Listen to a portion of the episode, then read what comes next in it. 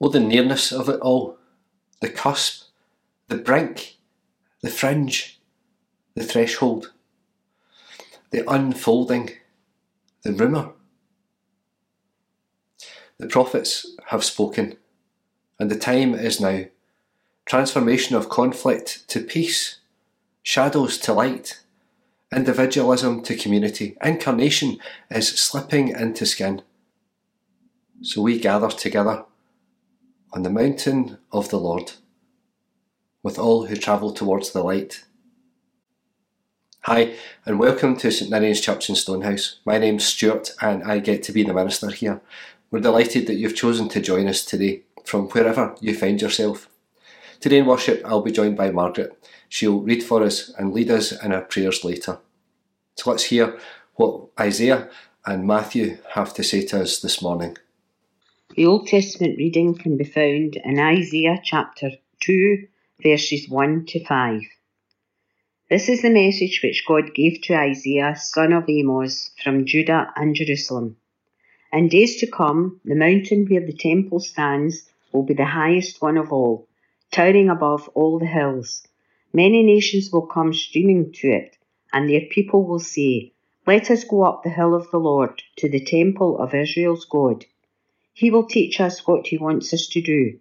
We will walk in the paths he has chosen, for the Lord's teaching comes from Jerusalem. From Zion he speaks to his people. He will settle disputes among great nations. They will hammer their swords into ploughs and their spears into pruning knives. Nations will never again go to war, never prepare for battle again. Now, descendants of Jacob, let us walk in the light which the Lord gives us. Our New Testament reading today can be found in Matthew chapter 24, verses 36 to 44. No one knows, however, when that day and hour will come, neither the angels in heaven nor the Son. The Father alone knows. The coming of the Son of Man will be like what happened in the time of Noah. In the days before the flood, people ate and drank, men and women married up to the very day Noah went into the boat. Yet they did not realize what was happening until the flood came and swept them all away. That is how it will be when the Son of Man comes. At that time, two men will be working in a field. One will be taken away, the other will be left behind. Two women will be at a mill grinding meal. One will be taken away, the other will be left behind. Be on your guard then, because you do not know what day your Lord will come. If the owner of a house knew the time when the thief would come, and can be sure, you can be sure that he would stay awake and not let the thief break into his house. So then, you also must always be ready, because the Son of Man will come at an hour when you are not expecting him. Welcome to Advent, to the waiting season, where the light prepares and the angels stir, and the stars shift, and the Word begins to put on flesh, waiting to move in among us. But that's not quite where we are, at least not what we're presented with in our readings from Scripture this morning, is it?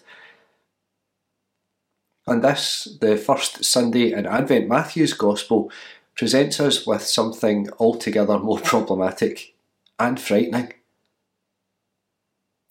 This passage about the coming of the Son of Man being like the days of Noah scares the living daylights out of us because we know that the days of Noah was well, a time of much evil.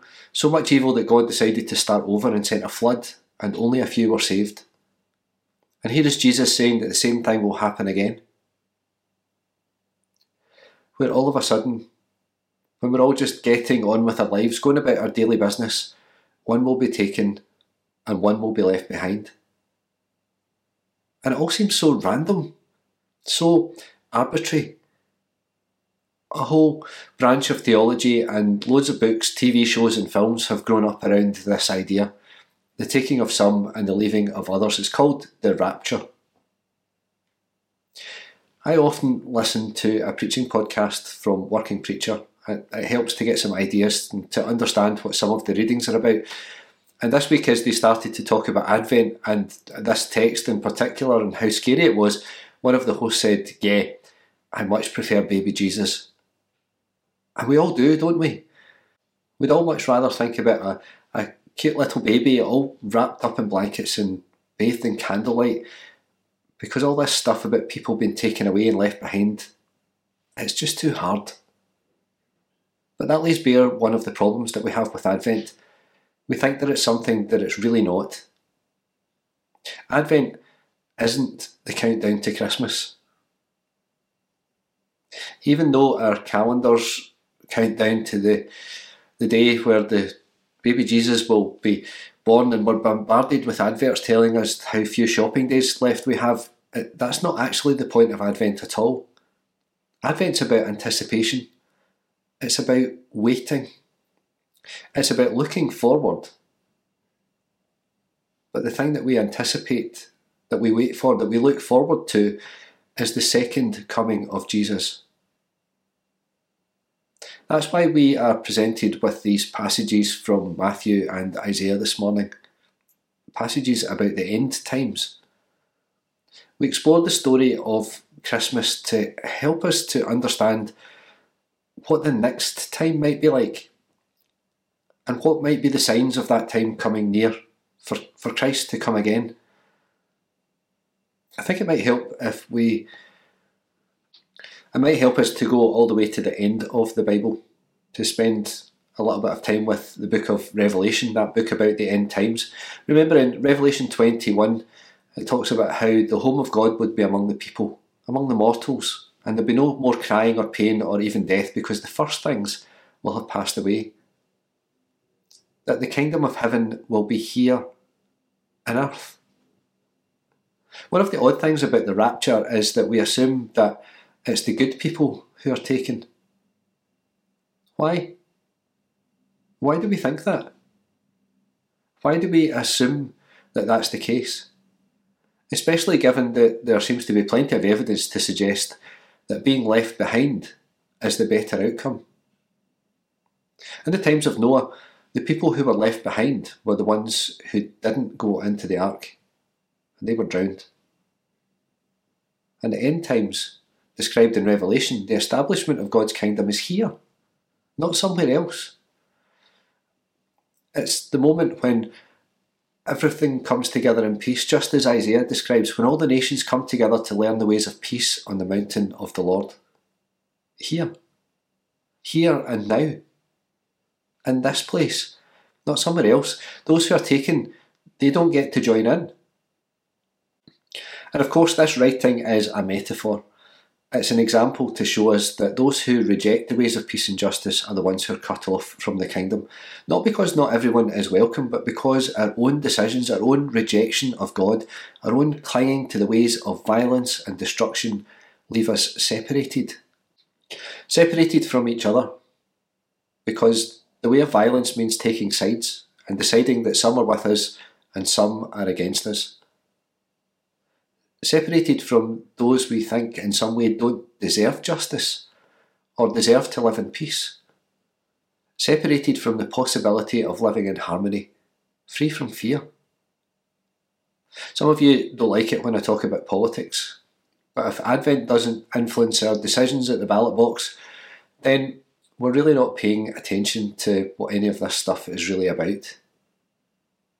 It seems that one of the true tests of any political leadership now is your willingness to annihilate the planet and most of its population by launching nuclear missiles. Would you press a button? Kill everyone? Destroy everything? And just think about that for a second in the light of what we've read this morning. It seems that looking for ways to bring justice and peace between people who disagree, actually being willing to listen to both sides and to try to find a way forward from violence those are the things that can get you into political trouble these days. Advent is about three things history, mystery, and majesty. The word Advent means coming. In Advent, we only look back at what's already come to help us to look forward to what the next time might look like. So, in history, we look back to the birth of Jesus, and that helps us to understand how that happened it reminds us how far a baby born in poverty was from what was expected, especially of a coming Messiah. a mighty king who would restore Israel and defeat all of their enemies. But their expectations of the Messiah were based on their own misreadings of their own history. And we do the same. They read the prophecies of Isaiah and Ezekiel and Micah and Hosea and all the others who told them a different kind of king who would bring a different kind of kingdom, a kingdom where peace and justice would prevail and and they still wanted a strong leader who would make them great again, who would defeat their enemies, who would build a strong economy. So Advent's about history because it's vital that we learn from the past. That famous quote, those who don't learn from history are doomed to repeat it, tells us so much, and we mostly ignore it and repeat it. So, how about this year we don't? How about this year we actually give some thought to what has gone on and why it's happened and what we might learn from that? And while we're at it, how about we stop, well, reading newspapers whose primary purpose seems to be telling us who to hate? Advent's a thoroughly radical idea that has absolutely nothing to do with Christmas trees and tinsel, and presents or turkey or Black Friday or Cyber Monday and all of that stuff. Advent's about anticipating a new way of living, and that means changing how we behave and what we think. As the jingling bells of Christmas start to ring, they should remind us that the sound of Advent is actually the anvil's clang as swords are beaten into ploughshares and spears into pruning hooks. And that we should see that as something that isn't just a decommissioning of weapons, it's a transformation of the tools of war and hatred and death into the tools of life and community and abundance. It's a once and for all transformation. It's not conditional, it doesn't put swords away in a cupboard just in case we might need them again. They're gone gone forever, repurposed for good, redesigned for inclusion, upcycled for kingdom living. Of course, we don't have swords, at least not many of us do. Our transformation is an inner one. It's a transformation of attitude where we put aside our tendencies to to divide to separate, to hate. Our quickness to think violence is the solution to any disagreement. Our hurry to be right instead of just. To walk in the light of the Lord is to learn the ways of peace. So, welcome. Welcome to the waiting season where the light prepares and the angels stir and the stars shift and the word the word begins to put on flesh and to move among us. And if we're quiet enough, there's a song being sung, an ancient song, yet spoken for us. For us, a child is born. It's a song of promise of hope, of incarnation. Incarnation. God in flesh finds us here, brought to the cusp of Advent. So let's sing to the world the news the prophet spoke of that Christ is on the way, that things will change, that hope will be born.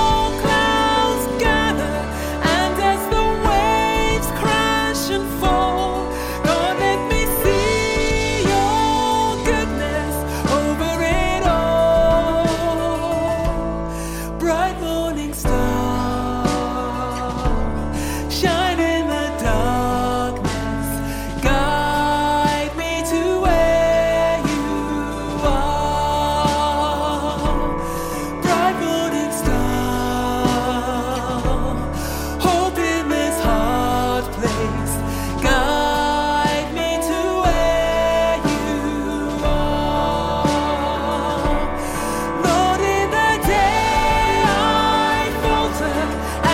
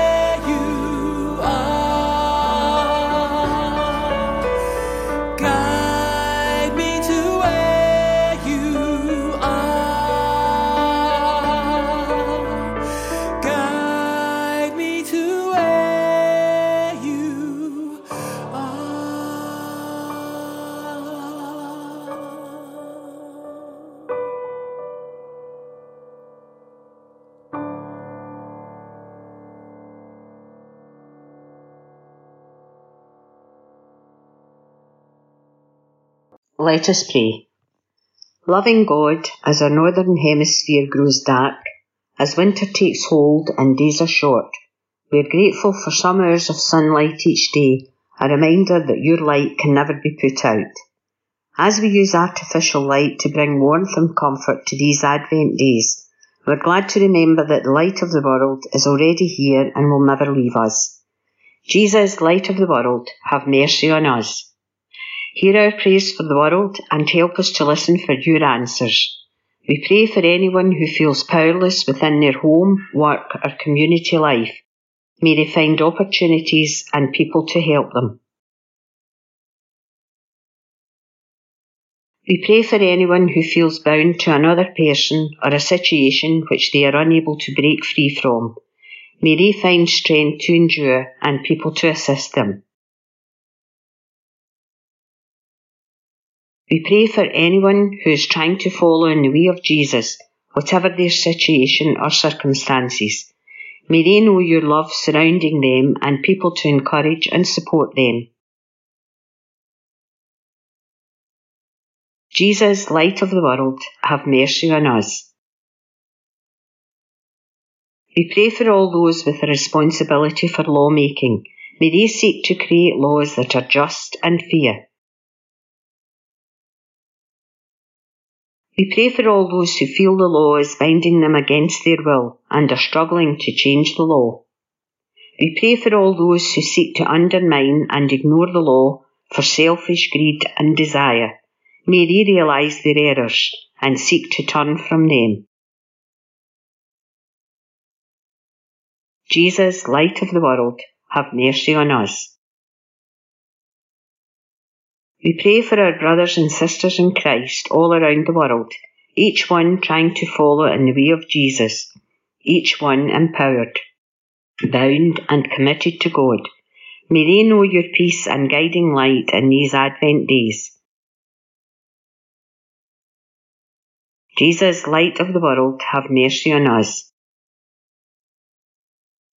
We pray for anyone searching for you this Advent May they find you in all places and people and come to love and follow you.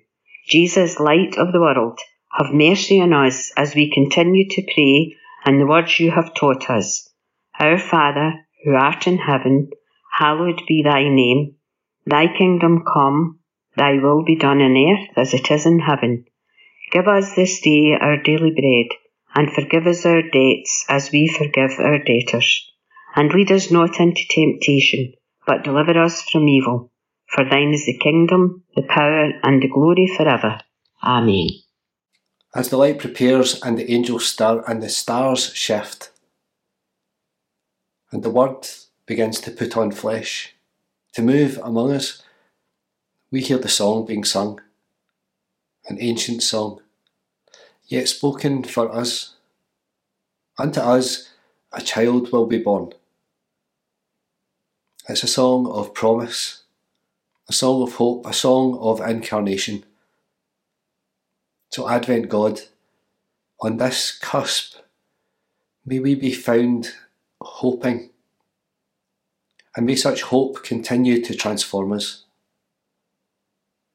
And may you bless us and go with us this Advent season and always.